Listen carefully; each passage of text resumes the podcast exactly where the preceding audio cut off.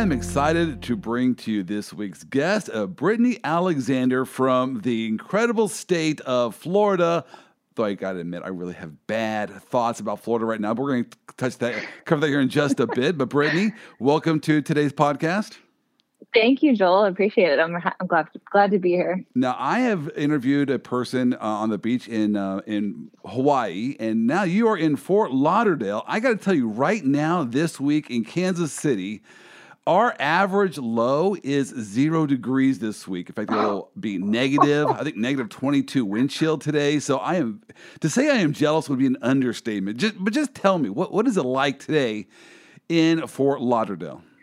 Um, well, yesterday I had brunch outside on a terrace and it was about 80 degrees and sunny with a little bit of a breeze. So I'd oh. say it was just magical. Wow. We have got to do these on location in the future. This is, that is just insane. I actually have a client. We have a, a hearing uh, in April in Miami. And so I'll be looking forward to the beaches at least around in the middle of April. But as of now, I guess it's just hole up in your, um, your basement time.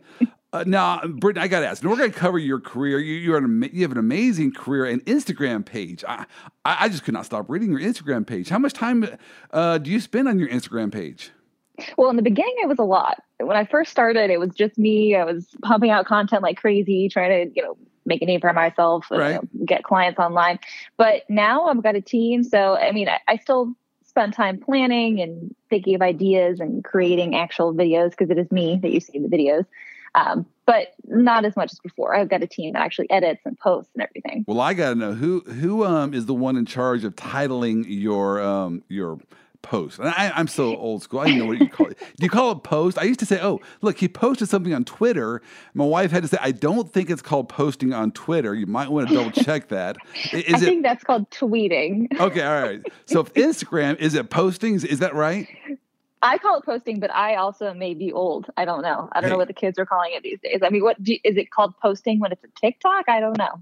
That you're well past me now. I have not a clue.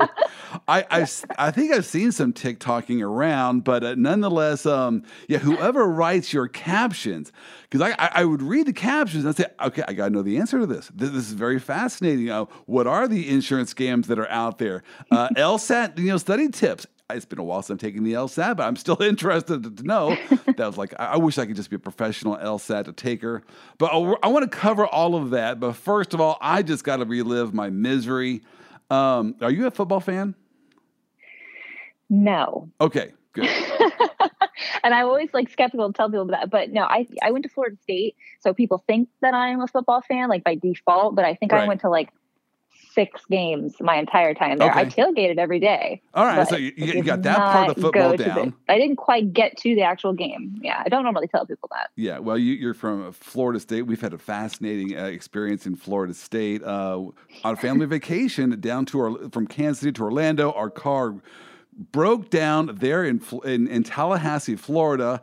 I did learn when, we were in Orlando, uh, and we lived in Orlando for a while, that if you wanted to go to South Florida from Orlando, you actually had to go north uh, to Tallahassee. That's kind of where the, uh, the uh, South Florida is. Um, but the reason why I'm saying all this is the Super Bowl was there in Tampa last week. My Kansas City Chiefs absolutely laid an egg last week, and so I uh, I am the type I can't even open up the the news. I can't watch ESPN. I'm just I, it's just too raw for, for, me right now. I can't even read a news report. Maybe in a couple of weeks I can come back and um, uh, from under this rock that I'm living in. But did you have any exposure to the Super Bowl down there in um, in Fort Lauderdale? Oddly, yes. So okay. I did actually watch most of the Super Bowl. I usually don't but my my boyfriend's dad was down here so we all watched it together and it's funny because the only the only two football players i actually know are tom brady obviously and gronkowski okay. and they were both in the super bowl so i was like wait i know these people i can get involved oh, but oh, so other than that so you were a tampa you were pulling for tampa Yes. And that concludes today's podcast. It was great having you on. Hope we can talk to you in the future. it's like home team, right? Tampa, Florida. You have to root for the team, your home team. Now, I learned when I lived in Orlando, there really are only two football teams in Florida, and neither one are the Buccaneers, the Dolphins, or the Jaguars. And I know I just said neither and did a list of three, but nonetheless, it is Florida State or Florida. And those are the two main, it's like a college football state, and the pros yeah. are kind of an afterthought. But no, I, I, get you. It's a it's a hometown deal. There's for Tampa. So it's just um, I'm you what, I am so I am such a huge football fan. My wife used to have a sign that says, "We interrupt this football, we interrupt this marriage to bring you the football season," and that's just kind of how I approach football. And um, the sad thing is, I think my son has kind of picked it up. He just definitely uh, he couldn't even watch the second half. He had to just go back to K State where he's going to college because uh, he couldn't even stand watching how bad the team was playing. but that's not why you're on. And so let's talk about your your career because uh, I'm obviously you are there where the ocean is, and so you have life is going well for you, living in Fort Lauderdale. Uh, did you always want to be a lawyer? Kind of. People always ask me that question, and it's like a kind of thing. So my my, my dad's a lawyer. He okay. has his own law firm too. So it uh, was kind of like something I, I, knew I could always get. I I actually did work for him in okay. law school for a little bit, yeah, and actually in high school, but uh, don't think I really did much then. Nice. But I always kind of like in the back of my mind, like, oh, I could do law school, could do law school. And I went to Florida State, like I said, and I, you know, just got some degree. I basically majored in partying at that point. Right, right. And it's Florida he State. was encouraging me. Yes, yes, Florida State, you know how it is. So he was encouraging me, oh, go to law school, you'd be a great lawyer, great lawyer. So I kind of did it because I wasn't really sure what else to do at that point. It's yeah, I mean, felt like I didn't want to go and it was miserable. I was like, oh, I'll try it out. And then I did really well first semester and I said, okay, I guess I'm doing this. Okay. So you just you, you, had nothing better to do, and so why not go to law school? You know, the great career advice. I, I, told my son, you know what? If you don't know what you want to do, at least go to engineering school, so that way you can be employable when you get out. And he's thinking about law school. Uh, maybe he's on the fence. I don't know where he is on that. He would be, he would make an incredible lawyer. So, at what point in time? How was your law school experience when it comes to now looking back on it and you do uh, you practice it is it fair to say insurance law or real estate law? How would you describe your practice now? Insurance. Yeah, okay insurance, insurance, law so i, I want to get to, to that eventually because again i went to your instagram page and i, I got to know the answer to these questions. I know my listeners want to know the answer to a lot of these questions so we want to hear from you but i'm also interested in the journey. So knowing that you landed now in insurance practice how did you make that that deep that that, that road how, describe that journey from law school did you just decide you want to practice in insurance law or were those the doors that were opened to you uh, so I don't you, think anybody wants to practice in insurance law when it was law school. Like that's not a sexy thing at all. I think people think they're going to do criminal or family right. or litigation, PI. Those are like the big things people like go in. They're like, oh yeah, this is what I'm going to do. Nobody's like, oh, insurance law. Like that sounds fun that, that uh, that never happens almost ever unless you know of insurance law beforehand. But I thought I was going to do corporate law. Like I said, okay. my, my, father's law firm, he, he's a corporate lawyer. So I always saw him doing contracts and deals and drafting. And I was like, oh, yeah, I'm going to do mergers, acquisitions. Like that's what I thought I was headed in that path. Right. And out of, it's very difficult. I don't know if you know this to get a job in corporate law out of law school. It's right. all white hair. Like the people have been working with these companies for years. I was like not getting any traction anywhere. So my dad said, try to get a job doing commercial litigation because then you're getting in on the lit side. Okay. You can make relationships with those businesses, blah, blah, blah. So I get a job at like a mid-sized firm doing commercial law, or so I thought. They really didn't have much commercial law for me to do. I worked for a really, um, I was about to say ancient, seasoned attorney who did all sorts of everything. And so he had all these cases and it was good because I got experience, but it wasn't really commercial. Right. So, and that firm that I, they worked that I worked for had a very large insurance defense division. So, inevitably, a bunch of cases for insurance defense got plopped onto my desk, and as soon it was more, more, more, and then it was basically all I was doing, and I just. I was like didn't like it, so then I made a jump to a small firm because I was like, oh, I don't know if I really like this big firm feel made a jump to a small firm doing plaintiff side, so not the insurance defense side. I was now representing representing the homeowners. Okay. And I loved it. I was like, this is awesome. This is everything I want to do. This is fun. And that's how I got to where we are today. I actually did a video on this on Instagram, and I, I, I think I said that I didn't choose my practice area, it chose me. Okay, interesting. It kind of just fell out of new. Yeah, it fell out of nowhere. I didn't think I was going to do this. I really didn't even know about insurance law when I was in law school. There's so many types of law that they don't even talk about when you're in law school. Isn't it weird looking back on one's life? And I know I have a lot more to look back on than you do, but nonetheless, it's weird how you people tend to follow their hearts. I mean, that, that's true, right? The things that you want to do, the things that you're attracted to, right? You, you tend mm-hmm. to go in that direction, but also you have these well, what doors are open? Because the mortgage company wants to be paid. I need to get it. I need to you know get money here. So who is hiring today? So it's, it's this combination of both factors working on your life, and um, it's I always find it fascinating to hear other people's story. Now, again, we're talking about your whole law school experience, early career, and you have LSAT tip uh, uh, tips ideas on, on your Instagram page. And I find this interesting because I thought I was going to be a professional LSAT taker. I, I loved taking the LSAT so much that did you? Oh, oh I loved gosh. it. Oh yeah. Yeah, it was it was a game. It was like one of these fun games to play, and I I took all the prep courses, and, and then I realized, do you know who writes LSAT questions? Law professors, and law professors are lazy. Mm. And so when they call them year number two to say, hey, we want you to write some more questions for us, they just take the same question they wrote the year prior and changed a couple names. But they ask the exact same questions every single year. So this is the game, and so I really enjoyed taking the LSAT. Uh, when I got a chance to do the um, to do the, uh, the, take the second bar exam, the second year I, I, took it first in Kansas and then in Missouri.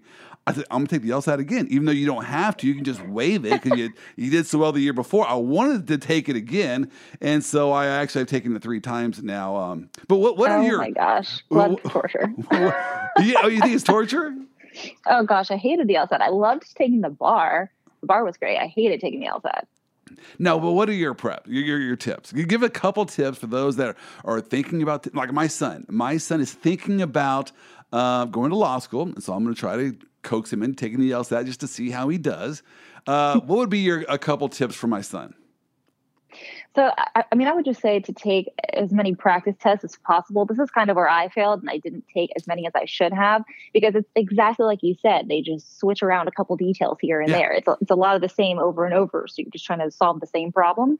So taking as many practice exams, practice questions as possible, doing a prep course, um, making sure you sleep the night before an exam. People are so adamant about like last minute studying and getting another practice exam in, but I feel like you need to take that time to just, right.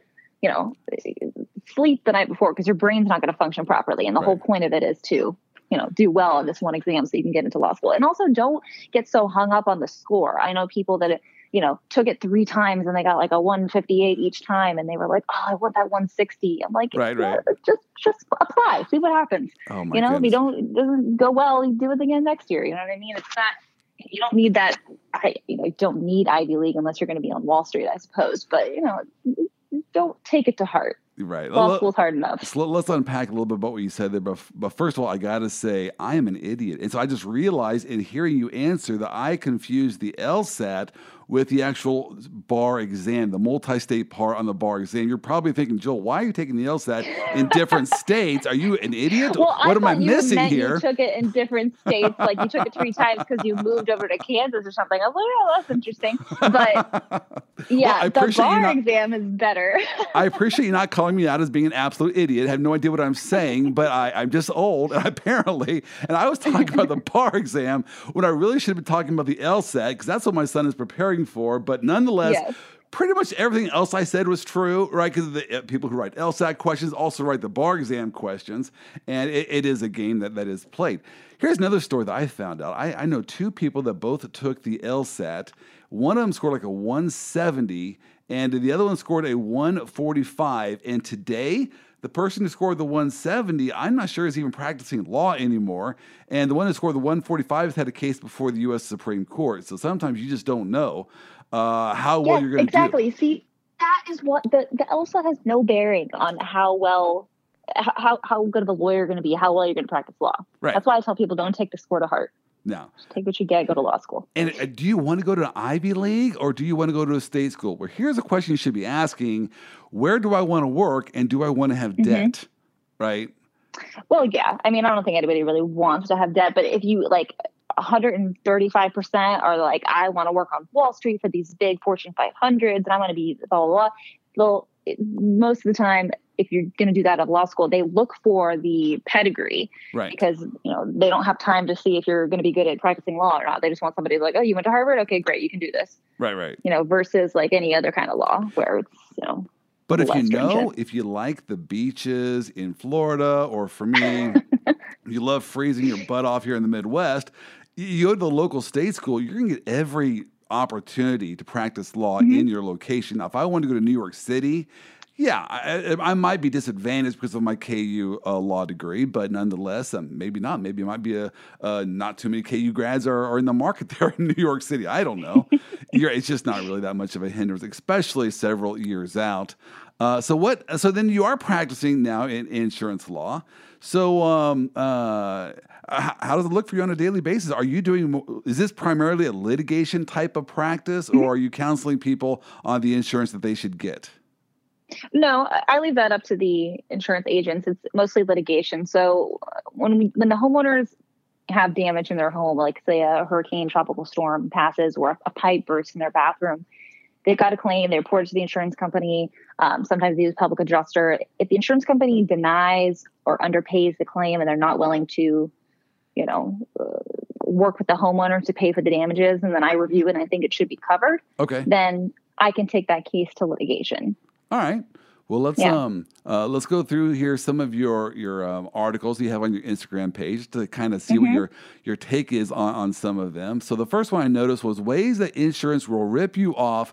Things to look out for in property insurance. So what, what is your thought there? Because I, I, I want to know it's my thought the insurance companies are looking to rip me off. It's kind of nice to see that you are giving some agreement in that area. By the way, before you answer, I will tell you have you heard what the three lowest respected professions are? In, in I have not, right. but I'm assuming it has to do with insurance. okay, insurance agent is one of them. Oh, uh, oh attorney, probably that, that, does not surprise you as well. And then lastly, a car salesman. So those are the three lowest respected professions out there. And so um, when I was in undergrad, I sold cars for Frank Ancona Honda. And then after I graduated from undergrad, I sold co- uh, insurance for Country Companies Insurance. So I actually sold property insurance. And then, of course, now I'm a lawyer, so I'm scraping the bottom of the barrel. I have no idea what's next in store for me, but hey, you know what? What's number four on that list? I guess run for office. I don't know, but nonetheless. All right. So, but what? Um, uh, I, am I'm, I'm certain insurance companies are there to rip you off. But what what is your take on w- ways that insurance companies will rip you off? I mean, it's just the, the the basic way, right? And it's not even like they're not. Well, I don't want to say they're not intentionally doing it, but people don't know what's in their insurance policy. It's like 100 right. pages long. I mean, some of them are 50, but no one's reading it. No you don't know what's in it. there.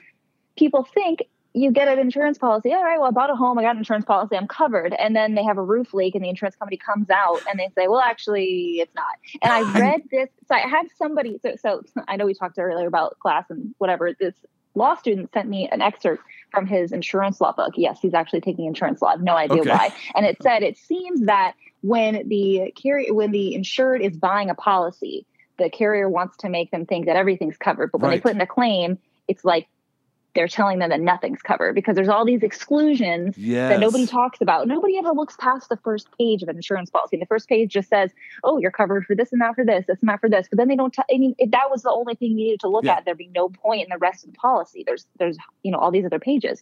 So if you open up the policy, you actually go to the second page, third page, and on, there's going to be a list of exclusions that say, actually, we don't cover for wear and tear. We don't cover because your roof is old. We don't cover because, you know, something's going on for a long time, even if you didn't know about it. So people don't realize these things and then they get ripped off because they think they're covered, but they're not. You're making me sick to my stomach because I, I, you're speaking the absolute truth. Uh, mm-hmm. it, I recently had a litigation matter over an insurance policy, and uh, and I was looking for the place of the policy that actually says this is what we cover. I think I finally found it. it was like a half of a paragraph, and then there was like not even forty pages of exclusions. I'm like, yeah. and I'm the lawyer, right? I'm trained in the law, practicing for over twenty years. I struggled with trying to figure out okay, is this actually covered by this policy or not? How in the world is Joe Schmo out there, Joe Sixpack, expected to understand what's covered by an insurance policy? He's when, not. That's why they're getting ripped off. Yeah, because you they know they know the consumer doesn't know what's in there.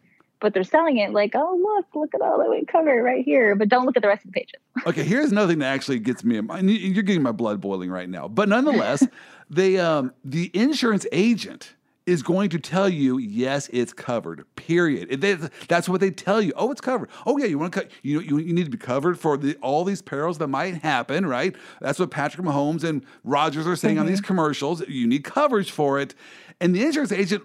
They'll say those kind of things. I know. I've been trained as an insurance agent. I know what we were trained to tell people. Yes, it will cover for whatever happens to you. And then you file a claim and you realize not so fast. So, what yeah. is a what is a homeowner supposed to do in, in that situation?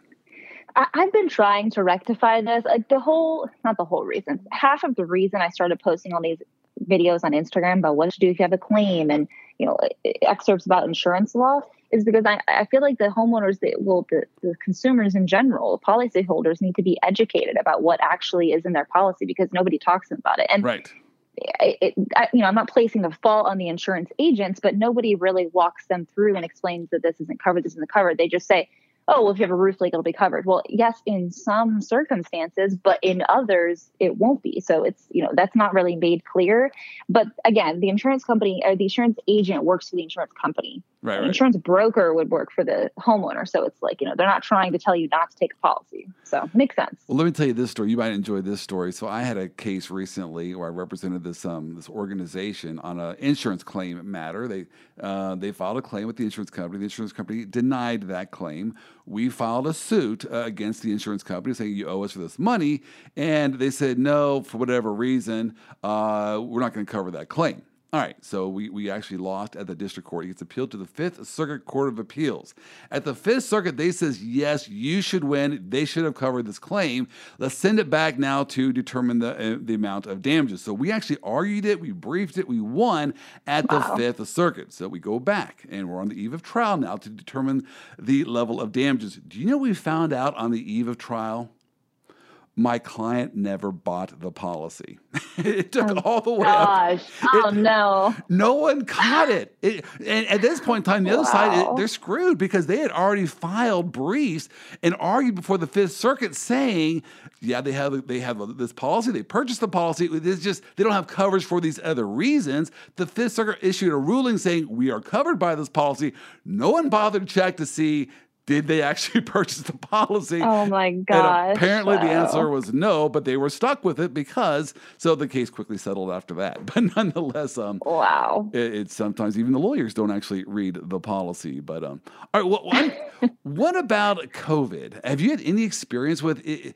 Uh, is there pro- insurance coverage for COVID related issues with the, the property? Oh gosh, now you're opening a can of worms. that has been such a nightmare. And it's really been for business income right, insurance. Exactly. So like, you know, business by the insurance, they in case we have to close down or whatever happens, right. you know, the yeah, restaurant but, burns down, they still get their business income covered. But in and I don't know what it's like where you're at, but in Florida, a lot, like most of these policies have an exclusion for viruses. Right. So it says if any kind of damage or uh, you know shutdown caused not shutdown that's not the right word to use, but you know if your business closes because of virus or bacteria related like illnesses, you're not covered. So right. the insurance that. companies are pointing towards that to say nope no coverage for COVID. You would actually have to get that part of the policy that would cover some type of bacterial coverage. But right, even in those right. policies, again, I've, I've, looked into this a little bit, there actually has to be some kind of physical damage mm-hmm. to the property itself. So is the fact that there is a virus, whatever that virus looks like, get a microscope out and say, yes, that virus, it's sitting on your counter right there. Is that causing damage to the property? And then is that uh, is that coverable under the policy? And yeah, I that see. is the, that is the argument that is happening in district courts and trial courts across the nation right now, whether it should be covered or not. And then there's even, you know, there's I mean, California. I'm sure you've heard they're trying to pass laws that say the insurance company should just cover outright and that they'll be right. reimbursed. I mean, there's so many things that people are trying to do to get these things covered because we've been closed for so long. But I mean, there are some policies that don't actually have that exclusion. Um, for viruses specifically. So, you know, they're going to court over whether or not the presence of COVID is actual physical damage. To the right. property. I don't think it could be. So my thought is, again, since I, I don't really have that many clients in this area, we're, we're going to play the waiting game. We, we filed our claim. We're just going to sit back and wait. We know where the statute of limitations is mm-hmm. going to run, you know, what that time period is. Let's let the other people litigate this and spend all the thousands and hundreds of thousands of dollars of expert witnesses, litigate this matter. And then at the end of the day, after they kind of set some precedent, then we'll come in and file, you know, uh, pursue our claim through litigation and maybe get a settlement uh, or not. Yep. But we, uh, my clients had the ability to kind of wait this out a little bit and see how things play out. But it's a, it's a fascinating area because you did have a lot of governors, local you know officials ordering shutdowns. And, so mm-hmm. if they order you to shut down, now you have an order by the government to shut down. And a lot of these policies cover that kind of scenario, but it still has to be for a covered loss. So there has to be some kind of damage right to the property at some microscopic level. So if you're an expert out there when it comes to, you know, uh, viruses, and if you can come up with a theory on how that virus actually damages the property, even at a microscopic, minute level, I know a lot of the lawyers would love to hear, you know, hear that analysis because they can yes, definitely use course. that uh, in, in, court. And all you right. know what I read? I was reading that the virus exclusion came about. That's in all these policies all over the place. How? It came about because of the uh, SARS outbreaks that were happening early 2000s in Asia. So all these businesses in Asia were getting shut down because it was the same thing there. Quarantining, shutting down, government shutdowns, and there was all this litigation in Asia for these big insurance companies. And I guess you know insurance companies love to, you know, talk to each other. Oh, what, are you, what you know, what are you guys doing? What are you guys doing? So they saw what was happening and started adding these virus exclusions. So, um, you also wrote this article, "How to Know If It's Good Property Insurance." And so, what are what are your thoughts there? oh, there's so many things. I, it, I think it really comes down to being educated about the policy. So okay. knowing what exactly is covered. But I, I think what's more important is knowing that you need to take care of a problem, being aware of any issues. You know, I can't even tell you how many times I've had clients come to me and be like, "Oh yeah, I saw that stain for months on the ceiling." That's not good. Long term damage is not covered. You know what right, I mean? I'm right, like, you need right. to investigate, you know, take care of your house, maintain, you know, make sure that you're uh, aware of what's going on, you know, things like that. I think that's important. Uh, making sure you know the any limits to your coverage, the exclusions to your coverage, just knowing, getting a little more intimate with what's an actual policy, what you need to do, because there are also conditions. Like I said, you have to promptly report the right. loss. If you don't report as soon as you know there's an issue, then the insurance company can deny your claim whether it's covered or not. You know right. what I mean? So there's oh, so many things to be aware of. I had a situation. This is actually a personal story where I had owned some rental property, and um, this is a house, and our tenants moved out, and we were going in there and fixing it up. And I had to do a lot of repair. I mean, I replaced the carpet, I re- did a whole new paint job, we did a lot of flooring work. The downstairs area was all finished basement. So, I know you're in Florida, you have no idea what I'm talking about, but trust me, in the Midwest, you have things called finished basements where you ha- you have a basement, it's not a swimming pool, but nonetheless, um, I did all this work. The last, I, the last thing I had to do to this house was to fix the pipe underneath the sink, the kitchen sink. All right. So I go in there and I fix that pipe and I leave that house. And I'm, I'm telling you, I am done fixing the house. We're going to put it back on the market. Apparently, I turned, I put on a knob that was bad. Uh, and so it broke and water spewed out of that for three days and drained the, oh. ent- the entire house. It was a, you know the, the bottom floor and the, the basement was all covered in water, and so the insurance company comes out there. And uh, you know they said, "Oh yeah, we're going to cover this and all this kind of stuff." And they said, "You got to hire someone to come in right away to dry the place out." And then they just happened to ask me, "So, um, do, do you live in this house?" I said, um, "No, it's, it's, a tenant." Oh, how long has the uh, tenant not? How long has the tenant been out? I said, "Oh, uh, for a couple know. of months." I didn't realize I was screwing myself right there. Do, do you know where yeah, I'm going with this yeah. story? Yep. Yes. yes. Vacant vacant property is not covered over 30 yes. days or 60 days sometimes. Yep. They said, no, it's a vacant property. And so it's not covered. I'm going, what? Of course it's vacant property. I bought tenants insurance. It's going to assume there's going to be periods of vacancy. No one yeah. told me it's not covered during the in, in between periods. Uh, and so um, that kind of leads me to this title you wrote What Not to Say to Your Insurance Company. Uh, I'd assume that something like yeah it's been vacant for the last six months is not a good thing to just open up and offer uh, off the cuff. Uh, make sure there's a deposition first before you say something like that. But um, any other thoughts on what not to say to an insurance company? Uh, yes, this has been going on for a long time. Or I don't, you know, it, it, I always tell people if, if you don't know for sure if you're not an expert on how long something's been going on don't say how long it's been going on because the insurance company will try to use that to deny coverage good every time you know saying things like oh yeah well it looks like it's you know just really old or it's just you know it's deteriorating things right. like that that's not covered either definitely not you know so it's it comes down to i mean obviously don't lie to your insurance company right. that's never going to help anybody but but if you it, don't know don't, don't guess that's what exactly what I'm saying. Exactly what I said in that video. If you don't know, don't say anything. I say I don't know. Yes. Get oh. your people out here to figure it out. Exactly. Yeah. It's almost like the mm-hmm. burden's on them. They're the insurance company. There's damage. Make them prove it did not happen the way it appears it, it happened, which is, you know, the lightning storm, the strike that hit, hit the house last week. Uh, so right. Interesting. All right. So that's uh. By the way, in our situation, we actually did say we, we were able to go back and look at. Well, no, the, the person actually moved out on this date. I kid you not. We survived by I think one day. We actually had documented no proof the person was in the house. I think it was a, a 60 day window, whatever. Well, I think it was a two month window. And we had documented proof that he was in the house on that 59th day. So we said, suck it. You're going to have to cover this claim. But we were nervous. But see, backing up though, backing up, if you had known that, you right. know what I mean? If you had known that when you got the policy, oh, we can't be, you know, vacant for more than 60 days, that would have been in your mind. All right, well, this guy's moving out on this, you know, on the first, and we got to get this all done, you know, oh, before oh, X days pass. I would have put, you know I would have run my sleeping bag over. I would have slept there the night before. Absolutely. we would have done something to not keep me vacant. And they also alleged. Exactly. They also alleged that I was committing fraud. I said, really? Because I, I got to tell you, I'm not in the fraud kind of mindset, but let's just say I were. Wouldn't I have done that? The fraud before I spent 30 grand fixing the house up. I, am thinking I would not be a good criminal if I did it in the reverse order like that. But you know what?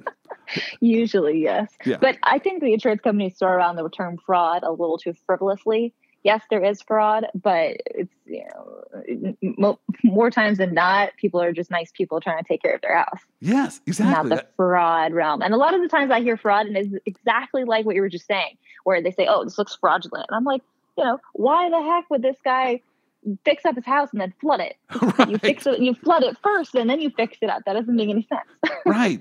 It did not make sense, and I got to admit, looking back on it, I was kind of mad that I did it in reverse order. But nonetheless, it's a, that that's actually what happened. Um, but um, all right, so you also wrote this: how insurance companies scam you. Uh, any any thoughts on that? So that kind of ties back to what we were saying before, how they they kind of scam you by telling, like hoping that you're not going to know what the insurance entails right. truly. Um, and also kind of hoping that you never really need their services that you never pay out because a lot of people are just afraid right to report they're like oh i don't want to claim da, da, da. and then they end up paying insurance for 30 years and their you know carriers make 150 grand off of them over that time and they never put in a claim for anything it's great if you don't ever need it right. but if you do use it you know, they, they bank off of people not using it, not fighting any kind of coverage determination if something gets denied improperly or underpaid. Yes. You know, they, they kind of bank on people not going after it. Because a lot of the times, you know, they send out an engine, they being the carrier, will send out an adjuster. And the adjuster might say, oh, well, this damage is worth a thousand dollars. It's under your deductible. Right. But then you go and get an estimate from some, you know, roofer or plumber, whoever it is, and they say, well, actually, this job's going to cost six grand. So it's over your deductible. You need money from the insurance company. So it's you got to know when to fight it. When there's actually when there's coverage, you need to know that you can get the amount that you need. Now, I do think you have to make a determination on your side. Uh, as and when I say your side, the person who bought the insurance policy, so the homeowner. And I'd be curious as mm-hmm. to your position on this as the lawyer involved.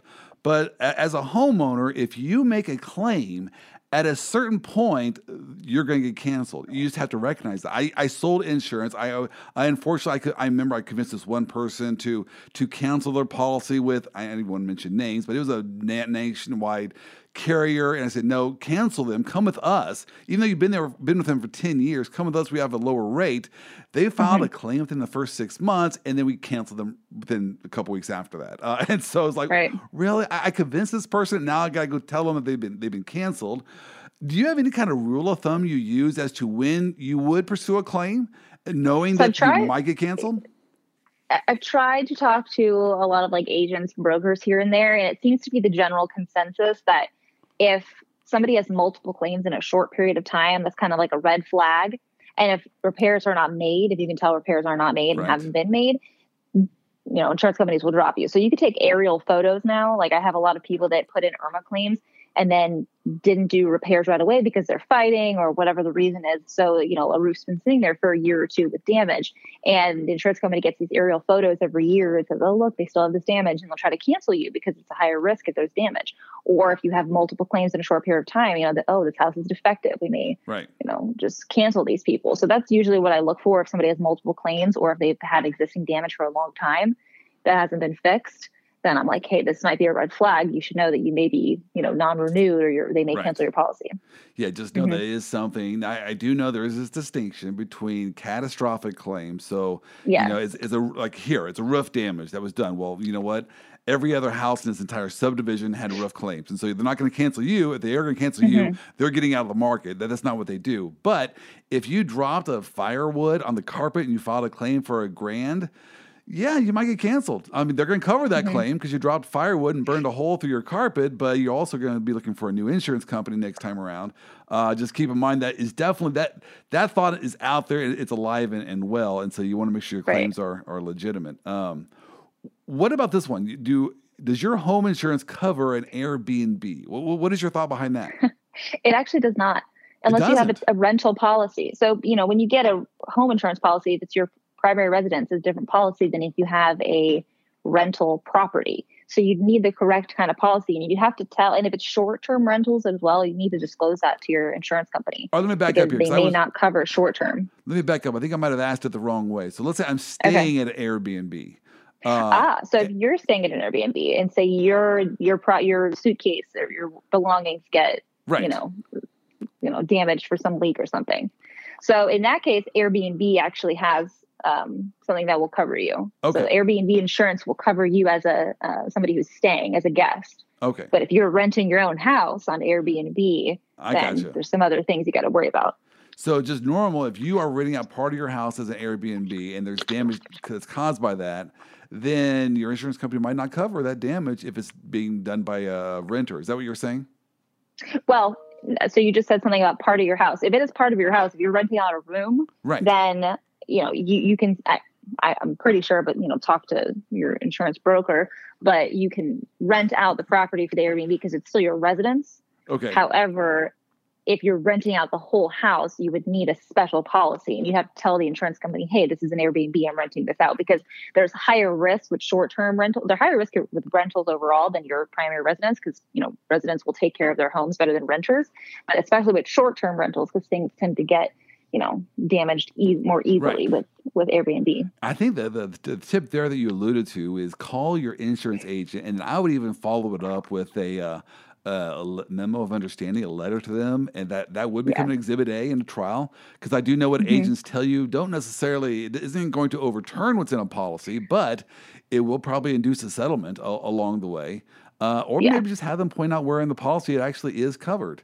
Uh, not not a bad tip. Um, all right. Well, lastly, here. Well, actually, before I hit that, eh, so any other thoughts on the eh, advice you want to give to people concerning insurance law, things they need to, to look out for, be weary of?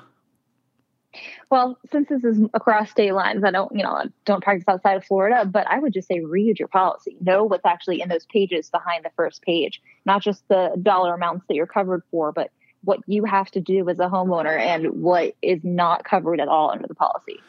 That's now, my number one for everybody. So let, let me ask you this scenario. Uh, let's say that um, obviously nothing you are saying or that I'm saying constitutes legal advice. Um, we also have that disclaimer, disclaimer. on our podcast, but you never know what some idiot out there might think. Oh, they're actually giving real legal advice. No, we're just talking schmack. You'd have to give us a call and then enter into some kind of conversation with us, and then maybe it might be considered legal advice. Uh, but you know, not just what we're saying on a podcast.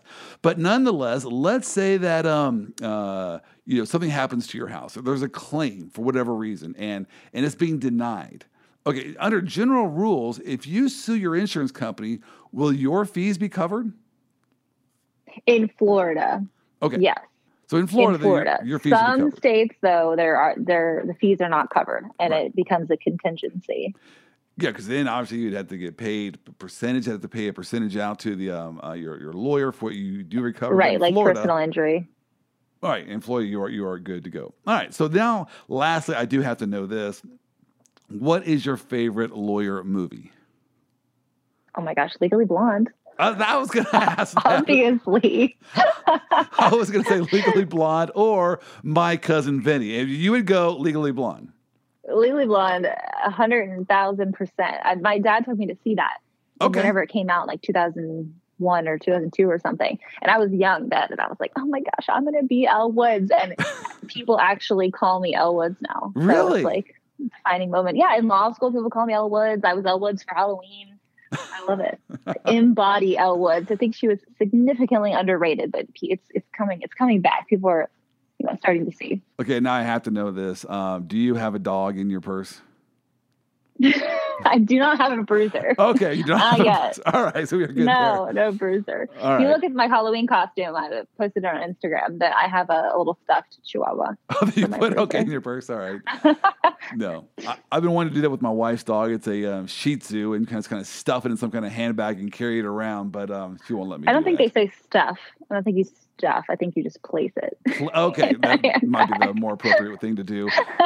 Yeah, my dog is a black lab, so not exactly as cute as one of those small dogs are, but nonetheless. All right, like a backpack. Yeah. So, do you watch any um, uh, lawyer TV shows? You know what's interesting is I'm watching Broadchurch right now. Have you ever heard of it? It's a British TV show. No, I haven't. It's like a murder mystery type okay. thing. It's on Netflix, and I just kind of started watching it on a whim and the second season is is like a trial.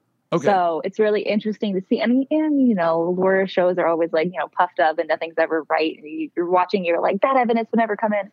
But it's kind of cool to see it from the British perspective and how they do everything over there. Bro, all right, I'll, I'll, watch that. I've been looking for a new yeah. show to kind of binge watch. Uh, check out Broadchurch. I, I do love it, as you pointed out, watching lawyer shows and trying to point out what is the most idiotic depiction of the legal profession. Probably my yeah. biggest one is when at the beginning of the show, some murder or some event happened. You go to commercial break, you come back from commercial, and they're seating the jury. You know, it's like no, it, it, doesn't happen that fast. Normally, it's, it's not that afternoon. oh, you know what I did watch on? It's also Netflix, I believe. Uh, Trial of the Chicago Seven. Okay. A true story yeah. about the protesters back in the day. That was also great too, and it was supposed to be pretty accurate too. So I'm like watching all this, and it's like that. That trial was was nuts. Like it was chaos. And so I'm watching that and you know, I'm watching it with my boyfriend and he's like, Could that really happen? And I was right, like, Not today.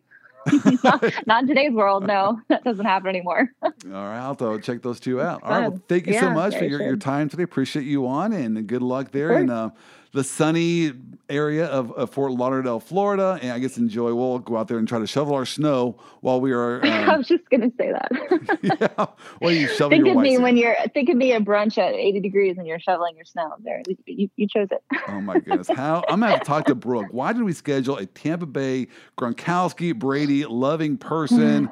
we gotta get better timing on this stuff, but.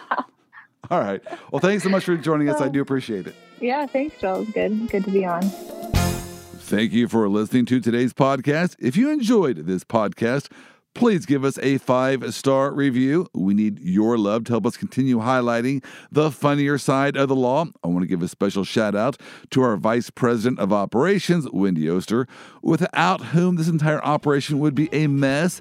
Sean Wynn and 15.5 features for making me sound way better than I actually do, Brooke Boland for spreading the good word about us, and Ryan Kuhn and Paul Kuhn of Triplicity Marketing for our technical and computer support.